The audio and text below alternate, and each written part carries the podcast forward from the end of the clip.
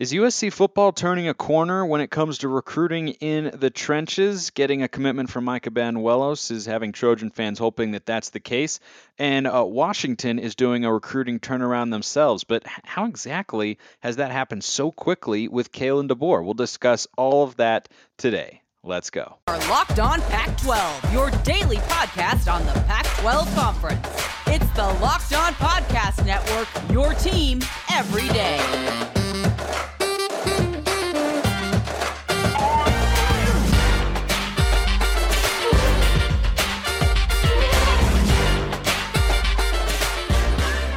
Welcome, everybody, to another episode of Locked On Pac twelve. I'm your host, Spencer McLaughlin, D one play-by-play broadcaster. Thanks for making this your first listen or your first view of the day, part of the Locked On Podcast Network, your number one source to stay up to date with the Conference of Champions. Like, comment, subscribe wherever you're listening to or watching the show. Thank you to everybody out there who has done so already. And uh, the dead period on the recruiting trail is over, which means our director of recruiting here at the Locked On Network and at Sports Illustrated as well is back, John Garcia Junior Uh, you had your vacation, you had your break, but time time to get back to work here, John. No no more vacations for you.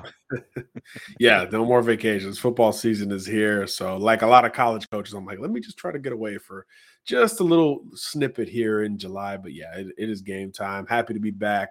A lot to get to. And uh, yeah, recruiting uh, did not take a break uh, aligned with, with my break, unfortunately. But we're we're caught up now. We're ready to go.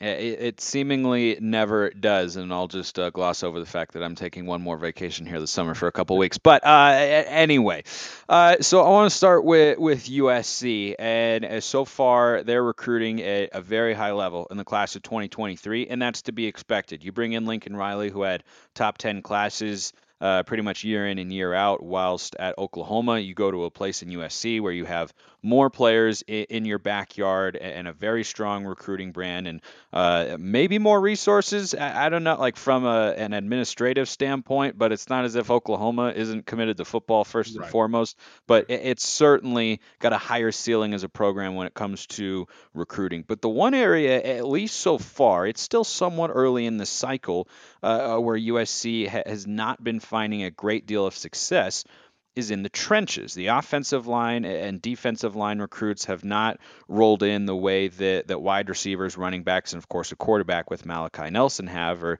uh, even a couple of defensive players as well.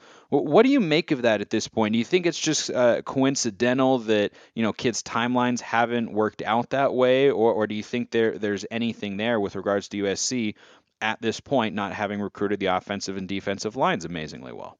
Well, I will say that, yeah, out, out west, the offensive line class isn't maybe as good as we've seen in years past. And I think some of the defensive linemen out west are kind of taking their time. I know we'll hit on Mateo Uiagalelei at some point, but yeah, a lot of the best are, are in that timeline where they're in no rush to, to make that uh, verbal commitment. So I do think those things are, are factors, but there's no doubt that the, the skill position recruiting has just farly exceeded uh, what, what we thought they could do at U S C relative to the offensive and defensive lines. You know, so there's definitely some catch up that needs to be um, had there. And I, I think they're on their way. They're, they're starting to claw back and, and, and get some prospects with, with some meat on their bones on the commitment list, but it's taken some time, you know, and I think the perception of Lincoln Riley as this offensive guy, skill position, quarterback developer, all that, sometimes hurts in the recruitment of, of the guys who are more built for the point of attack. And especially when you look at some of the schools in the conference where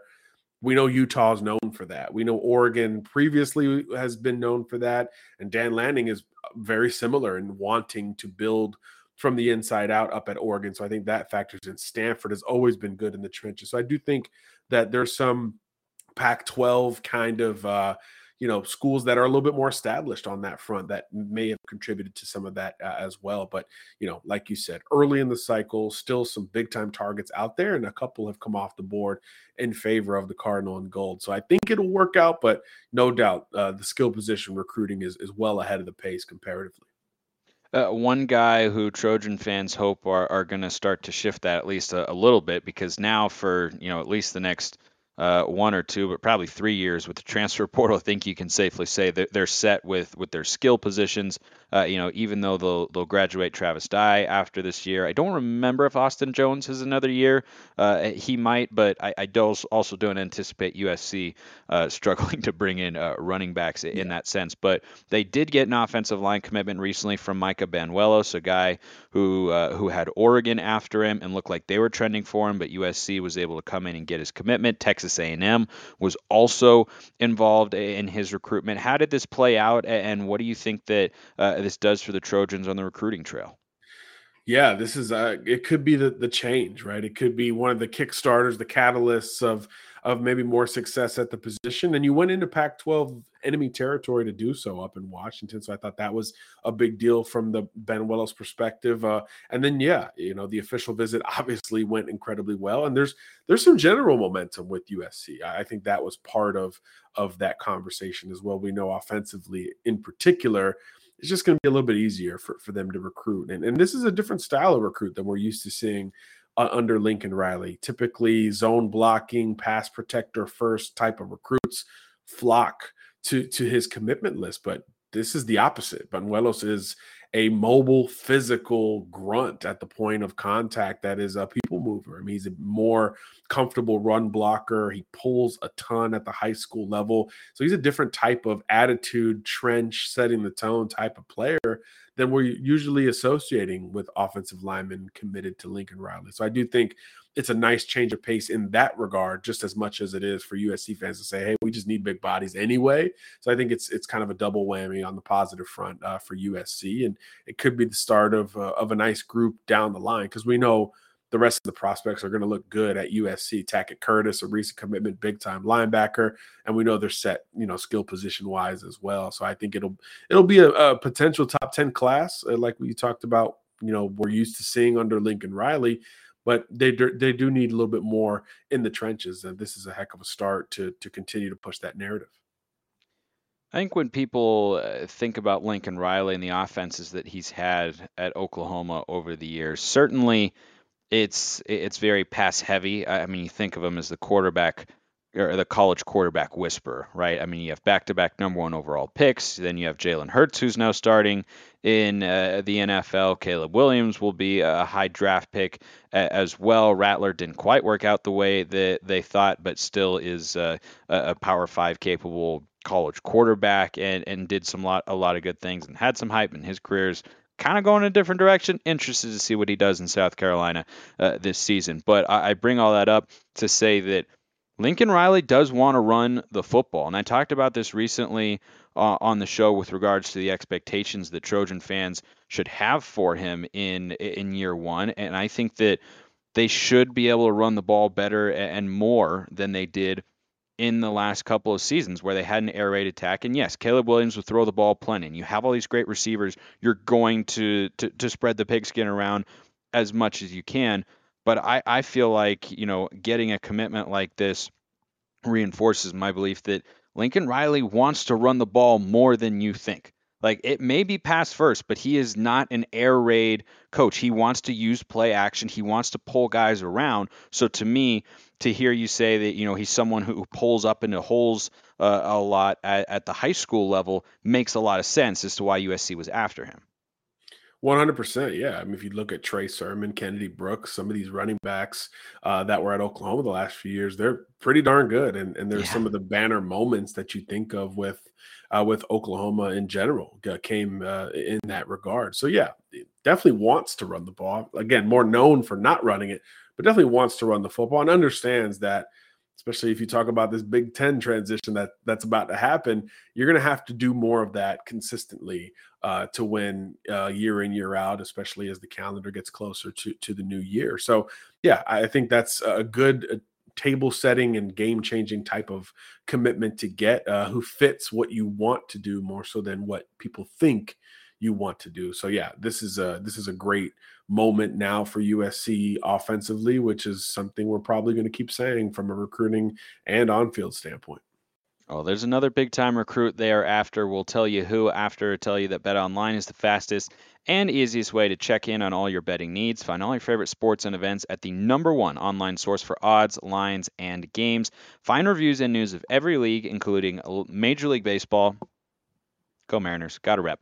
N F L, N B A, N H L, combat sports, esports, and even my personal favorite, golf. BetOnline continues to be the top online resource for all your sports wagering information, from live in-game betting, scores, and podcasts. They have you covered. Head to BetOnline today or use your mobile device to learn more about the action happening. BetOnline is where the game starts.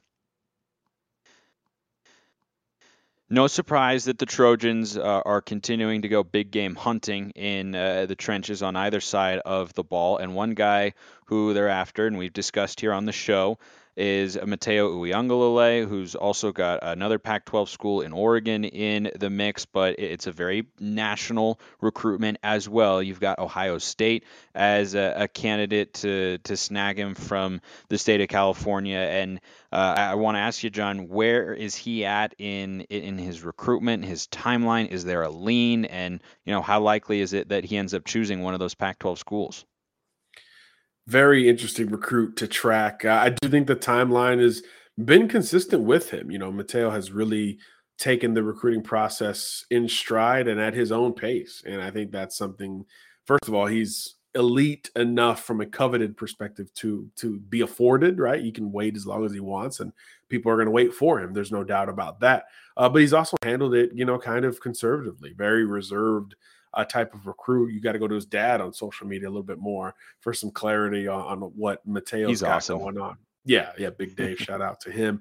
Um, but yeah, th- this it's the same kind of core group of schools, right? U S C, Oregon, Ohio State, Clemson, Georgia, Alabama in that conversation to a degree as well. But I think geography is starting to, to come in play here. I think the West Coast schools are generating a little bit more buzz. If we had to push east, I think Ohio State might be that third school, uh, but we don't hear as much about the S E C schools or Clemson to this point uh, as much as we hear about U S C, Oregon, and a little bit of Ohio State. So I do think that his race could start to narrow in the coming weeks and months, but there's really no rush for Mateo to end the process himself with a verbal commitment. So I, I do think uh, unless there's a change there, we'll probably still see some back and forth uh, from, from some of the buzz uh, around some of these programs. But yeah, U S C, obviously the local school, the local angle, the, the rebirth, the, cho- the coaching staff change, all of that stuff makes a lot of sense. You know, Big Dave told me a few months ago that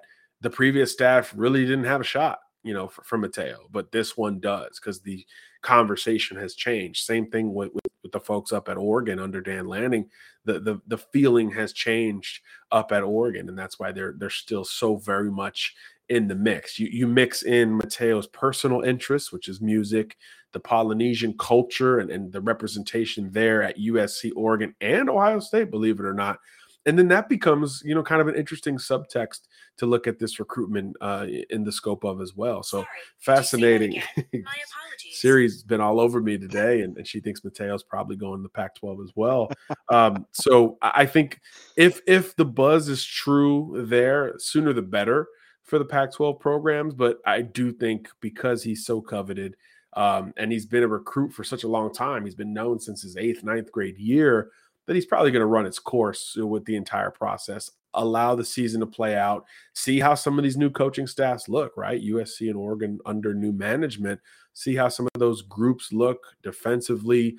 He's also just now buying into the fact that he's going to be a defender first. That's not something a year ago he knew. There was a lot of tight end buzz. He's a very good tight end prospect, uh, but he has since shifted his focus to the defensive line, and I think that will help narrow how he watches some of these teams perform during the season. So it's a good time to have good buzz with Mateo, but there's still a long way to go. And I think both U S C and Oregon would prefer to have him a, as an edge prospect on the defensive line rather than as a, a tight end. Not that, you know, Lincoln Riley hasn't had a lot of success with tight ends over the years. He he most definitely has, but from a roster standpoint and looking at, at the totality of the football teams there that are involved in the Pac twelve, I think that they're they're both definitely looking at looking at him on uh, the defensive side of the ball.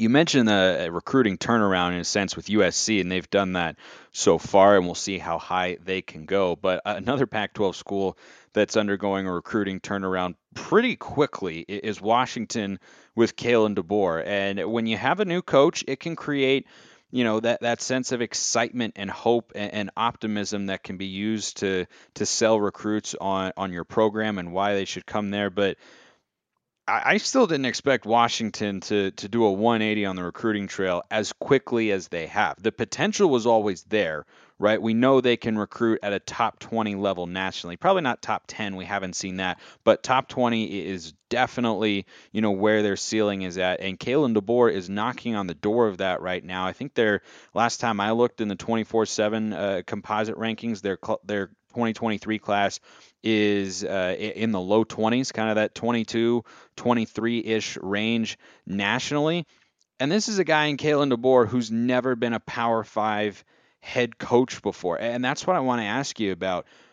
He's now the head man at Washington. He hasn't even been a head coach very long at the Division I level. He was at Fresno State for two years. They, of course, uh, had a great twenty twenty-one season. They beat Fresno, or they beat U C L A. They very nearly beat Oregon at uh, Autzen Stadium as well.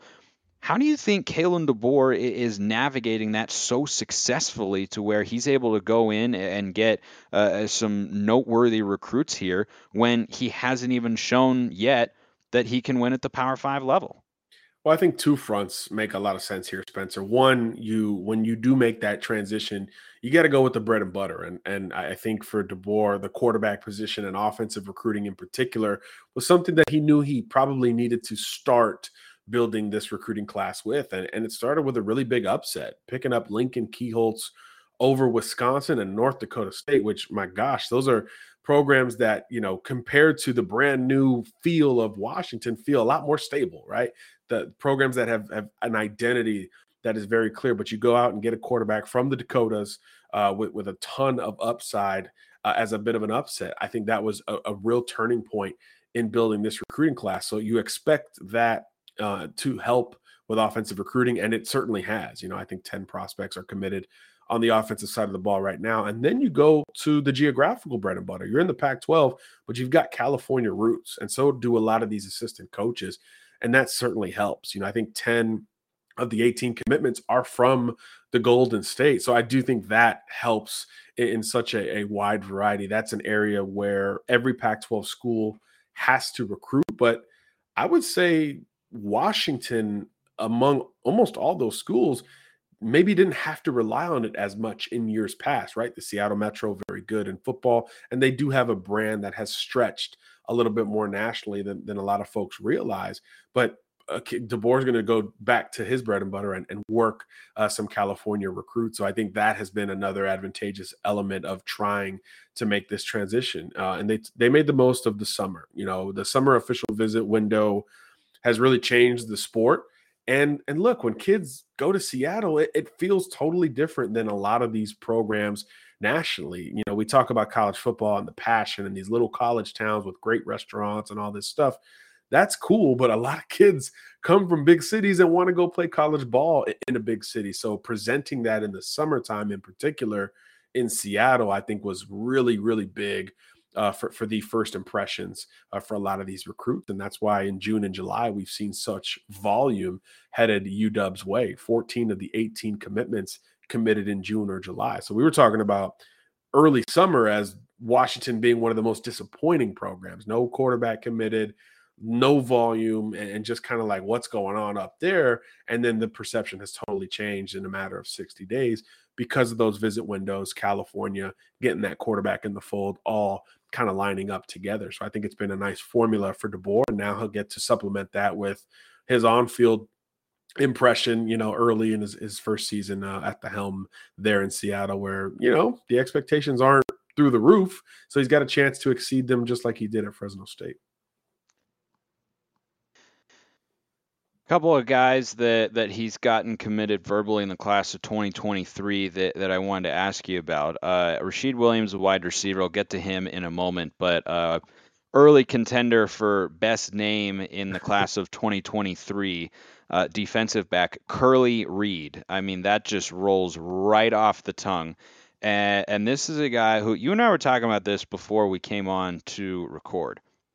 He's from the state of Louisiana. And when we were discussing him, you at one point uh, said to me, like, how, how did they get this guy? And he, he's he's a four-star prospect. And, you know, to me, my, my initial answer to that question of how they go, how Washington goes into Louisiana and pulls out a guy who had offers from uh, some other notable schools is they have that reputation nationally as being D B U. I mean, the list of guys, they just had two guys go in the N F L draft in the first and second round. Right. That's only helping their reputation here. I think that has to have contributed at least a, a little bit. And you talked about how DeBoer is focused, you know, on the offensive side of the ball recruiting, because he's a former offensive coordinator and figures to be Washington's play caller now and, and in the future as well. But uh, this is the sort of guy that that you want to be bringing in uh, to, right, on the defensive side of the ball.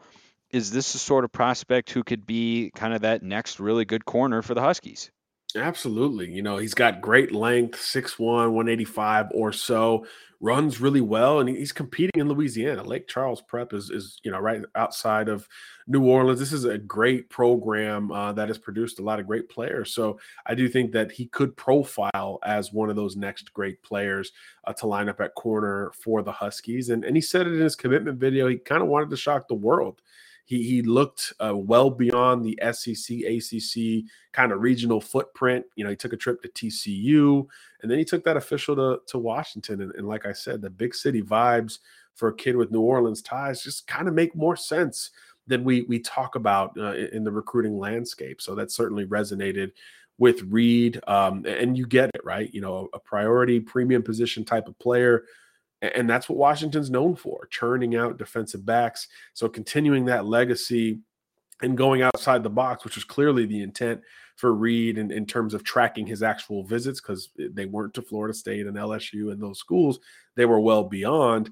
I think that was part of, of kind of the stars aligning for Washington. And he ended up canceling some trips thereafter. So, again, the impact of those summer visits, you, you got to identify the target, communicate with them, and secure the visit. Uh, and then you got to close thereafter. But just the front end of that formula clearly what was a game changer for Curly Reed. And he's probably, after Kienholz, who we talked about, probably the class headliner in, in the early look at this uh, U W class of twenty twenty-three. So big get and, and yeah, well outside of the traditional footprint. We've seen that a little bit, right? Uh, we talked about Kienholz from the Dakotas, Louisiana represented. They got a kid from Minnesota on board, a couple from Texas as well. So this is uh, going to be a little bit of a different recruiting territorial approach from DeBoer, who's going to rely on California, but not just that Pac twelve footprint. You know, I've never been to New Orleans, and I've always wanted to go because it's one of the great food cities in the world. Yes. That is, I mean, you know, I want to play golf everywhere on the planet that I possibly can.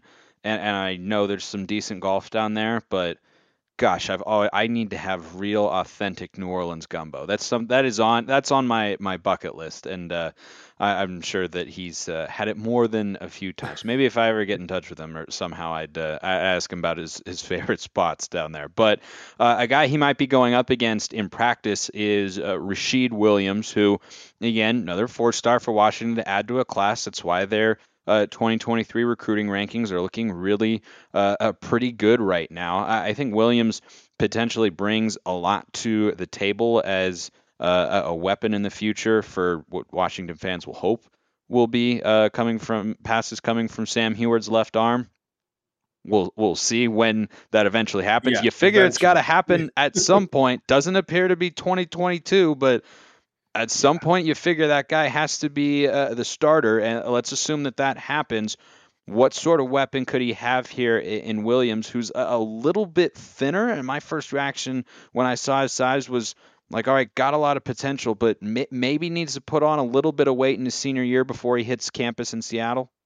And look, that will come uh, with Rasheed, six two, listed at what, one eighty, one seventy-five or so. Uh, that will come. And I think he just does so much that that enhances his athletic profile, but maybe doesn't help that that physical prowess come to a heed either. He plays multiple sports. I think he's a three-sport guy at the varsity level from, from Pittsburgh, California, same school as Jaden Rashada, one of the top quarterback recruits uh, in this class of twenty twenty-three, and, and he's his go-to guy. I mean, th- those two have paired together extremely well, and, and Williams committed to Washington before Rashada came off the board. So you talk about a kid kind of doing his own thing, just like Curly Reed. Williams is, is in that same boat because the Dogs were really not in it for Rashada at the latter stages of, of his own recruitment. But kid profiles extremely well athletically, got great size, runs well. The track and basketball background, I think, at the receiver or any cat, uh, pass-catching position is a big deal. All of that comes together really nicely in his game. There's some balance. There's some polish to his route running, and there's some production. I think that's something we don't talk enough about with the receiver position. We talk about it a ton with quarterbacks, running backs. Hey, what, what is his yards per carry?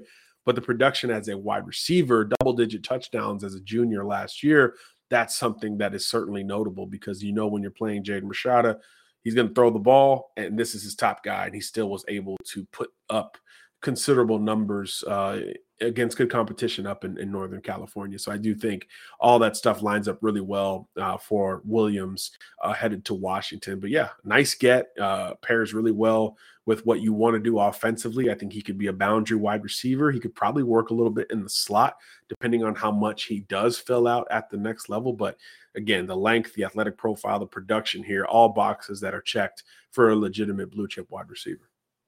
And Washington doing well on the recruiting trail, and we are always doing well to get John Garcia Junior on, the director of recruiting at Sports Illustrated. Good to have you back, and we'll talk to you next week.